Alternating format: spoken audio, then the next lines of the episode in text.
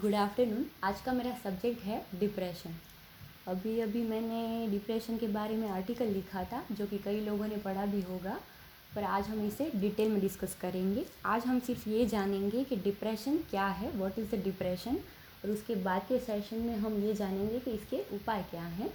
अभी अभी हिंदुस्तान में एक सर्वे किया गया था, जिसमें डिप्रेशन को एक इलनेस कहा गया है. ये कॉमन इलनेस है, जो कि कई लोगों में पाई जाती हैं. ये कोई बड़ी बीमारी नहीं है। जैसे हमारी बॉडी में ज़ुकाम या बुखार होता है, वैसे ही ये कॉमन इलनेस है और इसका प्रमाण दिन भर दिन प्रतिदिन बढ़ता चला जा रहा है।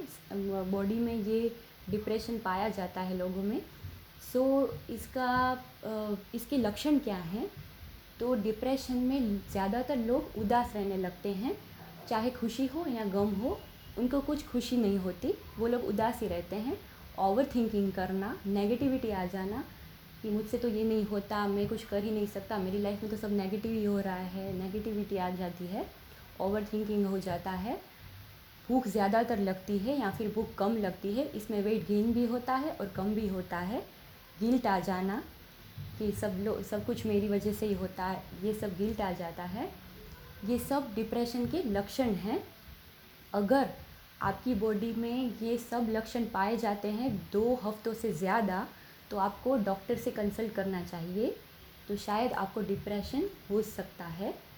सो so, इसके दो कारण हैं एक बायोलॉजिकल और एक साइकोलॉजिकल बायोलॉजिकल में क्या होता है कि आपके दिमाग में एक केमिकल हिल जाता है जिससे डिप्रेशन होता है। और साइकोलॉजिकल में क्या होता है कि आपकी लाइफ में कुछ ऐसा नेगेटिव इंसिडेंट हुआ हो जो कि नेगेटिव हो उसकी इम्पैक्ट की वजह से आपको डिप्रेशन होता है।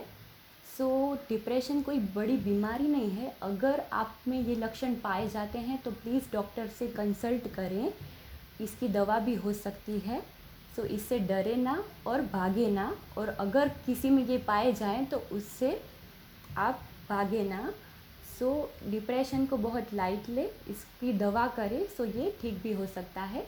सो आज हमने ये जाना कि डिप्रेशन क्या है, कल इसके हम उपाय जानेंगे। Thank you